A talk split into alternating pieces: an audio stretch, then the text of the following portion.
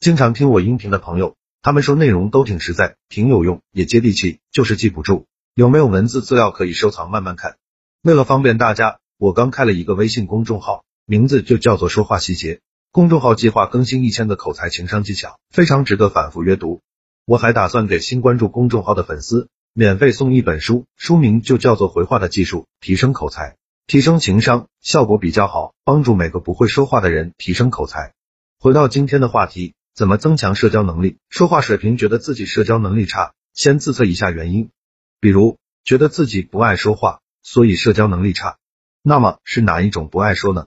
一、抚养人一般是父母从小就有一方是比较沉默的，你的习惯偏向了他。二、自己有说错话或者出丑的经历，导致说话不自信，所以潜意识里信奉说多错多，干脆不说。三、这个就比较狠了，思想是不是贫乏？你有没有这个经历？当遇到你熟悉的东西的时候，会不自觉的滔滔不绝，说到眼睛放光，那是因为自己相信自己说的。如果你长时间发现自己的脑袋里是分或者翻当你说话时常常会觉得无话可说，那就再正常不错了。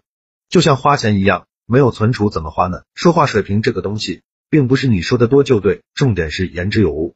如果是前两个方面，那么专门去学习改变认知，练习社交技巧，就能解决大部分的问题。